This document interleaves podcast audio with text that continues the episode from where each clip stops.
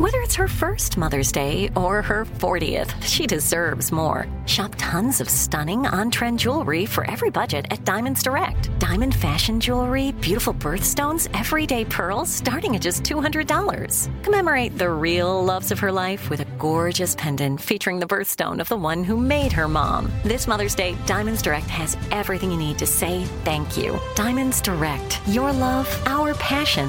Online at diamondsdirect.com. Enjoy all your favorite sports like never before at BetMGM. Signing up and playing is so easy. Simply sign up using code Buckeye and receive up to $1,500 back in bonus bets if you don't win your first bet. When you register with BetMGM, you can get instant access to a variety of parlay selection features, live betting options, and the best daily promotions in the business. And with BetMGM at your fingertips, every play and every game matter more than ever. Place your moneyline, prop, and parlay bets with the king of sportsbooks today. Sign up using code Buckeye and receive up to $1,500 back in bonus bets if you don't win your first bet. That's right, up to $1,500. Again, sign up using code Buckeye and receive up to $1,500 back in bonus bets if you don't win your first bet. BetMGM and GameSense remind you to play responsibly. 21 plus and present in Ohio. Subject to eligibility requirements. Rewards are non-withdrawable bonus bets that expire in seven days. Gambling problem? Call 1-800-GAMBLER in partnership with MGM Northfield Park. That's 1-800-GAMBLER. This is your moment, your time to shine, your comeback. You're ready for the next step in your career and you want an education employers respect. So you're not just going back to school, you're coming back with Purdue Global. Backed by Purdue University, one of the nation's most respected public universities, Purdue Global is built for people who bring their life experience into the online classroom. Purdue Global, Purdue's online university for working adults. Start your comeback today at purdueglobal.edu. Hannah Storm, and my new podcast, NBA DNA with Hannah Storm, chronicles my six decades in professional basketball. From growing up in the sport to becoming one of sports TV's first female broadcasters. Join me as I dig deep into the game's history, unearth some wild stories, and talk to my friends from the world of basketball, from Dr. J to Charles Barkley. It's been a wild ride, and now I get to take you with me. Listen to NBA DNA with Hannah Storm on the iHeartRadio app, Apple Podcasts, or wherever you get your podcasts. The Iron Dome has intercepted at least uh, eight missiles or barrages of missiles that have been fired from Hamas. So, doing the math there, more than one an hour here. Some of that has been hitting the so-called Gaza envelope, which is along the Israel-Gaza border, but it has gone as north as Jerusalem here. Um, and here from Israel into Gaza, we have been uh, seeing the Israel Defense Forces continuing its assault by land uh, and by air. So, what they're calling the second phase is underway in Gaza. All the talk over the weekend on your Sunday talk shows, also in editorials in the newspapers, are all about how do we stop Israel from killing too many people? How do we stop Israel from going too far? No talk really of how do you wipe out Hamas so they don't murder people again. Uh, all of the talk on the other side, and I just I just feel like Israel's being presented with uh, uh, a modern conundrum that has never existed in the history of the world and been successfully done. So I don't know what they're going to do. Well, before we plunge on with that conversation, which is a, good one, let's introduce Dr. Jeff McCausland, CBS News military consultant, uh, decorated vet- veteran of the United States Army. Uh, Jeff, how are you, sir? Very well, guys. Good to be with you. So while that Jack's introduction sounded a little like media criticism, and there's an element to it there, there is no question that uh, international support, American support, world opinion is a factor in all this, and Israel has a real conundrum. No, it certainly does. I mean, they're conducting warfare in the traditional three domains, air, land, and sea, isolating the battlefield, now going to a second phase. But the important domain may be information information war, and it certainly seems Israel is not doing terribly well, as it does appear the global community is turning against Israel and the conduct of their operations as the number of Palestinians killed and wounded climbs. And there are reports that as many as 8,000 citizens of Gaza have been killed since this fighting began, and, and over 20,000 have been injured. But from the onset, of course, there was this popular revulsion around the world to the heinous attacks by Hamas that had killed 1,200 Israelis, 200 youngsters at a music festival, elderly people and babies. but now, as the war has gone on for several weeks and that continues, that does seem to be what's turning against Israel. To come back to, you know, is there a, a, a comparison historically? The one I would think of, frankly, is uh, is ISIS. You know, ISIS uh, threatened the same kind of barbaric action and conducted that in Iraq, and we basically determined, we the world community, that this particular group had to be extinguished and brought together a coalition of countries to do that. U.S. forces are still in Iraq and Syria to this very day to the tune of about 3,000 to 3,500 for that mission. And many have been struck by attacks from Shiite militia groups supported by Iran as this war in the Gaza Strip has commenced. So if Hamas is going to, you know, put their headquarters under a hospital or surround themselves with uh, civilians, I, I don't. What, what is Israel supposed to do? Say, I guess you win, you won, you came up with a clever strategy. So, I mean, I don't. I honestly don't know what they're supposed to do. No, you're exactly right. It is a terrible conundrum. I think what they frankly need to do, however, is do more in terms of showing some effort to provide humanitarian assistance to the Gaza Strip.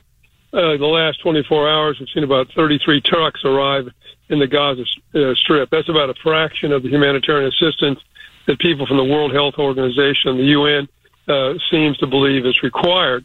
So I think if, if in fact Israel would had a more aggressive effort to provide humanitarian assistance, particularly in the southern part of the Gaza Strip, where they have actually urged the citizens of Gaza to flee to, that might also reduce this turn against public opinion against Israel, and also hopefully dampen down what worries me an awful lot, and that is this war widening across the region. In the last 24 hours, Israel struck uh, Hezbollah in Lebanon.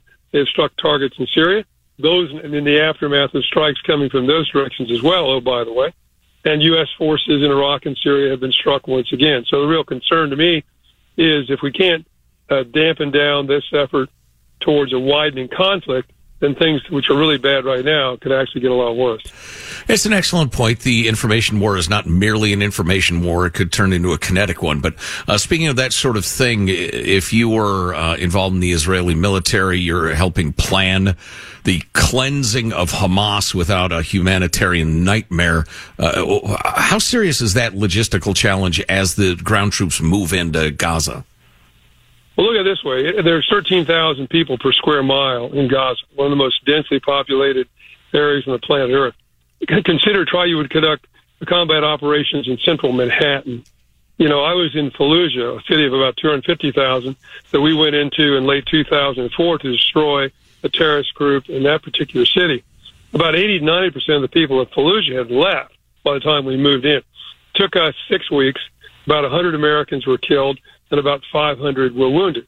I remember going through the streets of Fallujah with my security detachment, and every building had two big X's on it. Why two X's? That meant every room, every closet, every basement had been searched twice. And that's exactly what Israel is going to have to do in the Gaza Strip. The other big difference was in Fallujah, there was no building I remember, except for a mosque perhaps, that had over three stories. Look at the film. Look at the multi-story buildings in, in Gaza and imagine you're going to go through every room, every apartment, every uh, closet, every basement, and at the same time be worried about the fact that there are 300 miles perhaps of tunnels under the Gaza Strip that can afford Hamas the opportunity to flee out through those tunnels or come through those tunnels, come up behind you, as well as storing large portions of weapons, ammo, explosives in those areas to conduct the fight. Well, the topic of the news cycle is what we've been discussing this new phase of the uh, Israel taking on um, Hamas in Gaza. But the, the news cycle on Friday, and uh, I want to ask you your opinion on this, was all about have we responded enough to Iran? They hit us so many different military bases, injured so many people, and then we kind of struck them. Do you feel like we've done enough to deter them, or is there more to come? Well, deterrence is a function of what happens in the aftermath. And unfortunately, in the last 24 to 36 hours, we've seen a couple of strikes against U.S. bases in Iraq and in Syria in the aftermath of a fairly extensive airstrike against uh, an area we know used by Al Quds, which is a Iranian part of the Iranian military or Iranian Revolutionary Guards, uh, as well as Shiite militia groups that are conducting operations in, in Syria uh, and, and Iraq.